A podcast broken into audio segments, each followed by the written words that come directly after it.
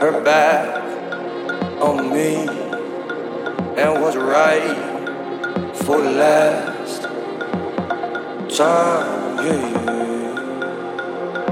to do it.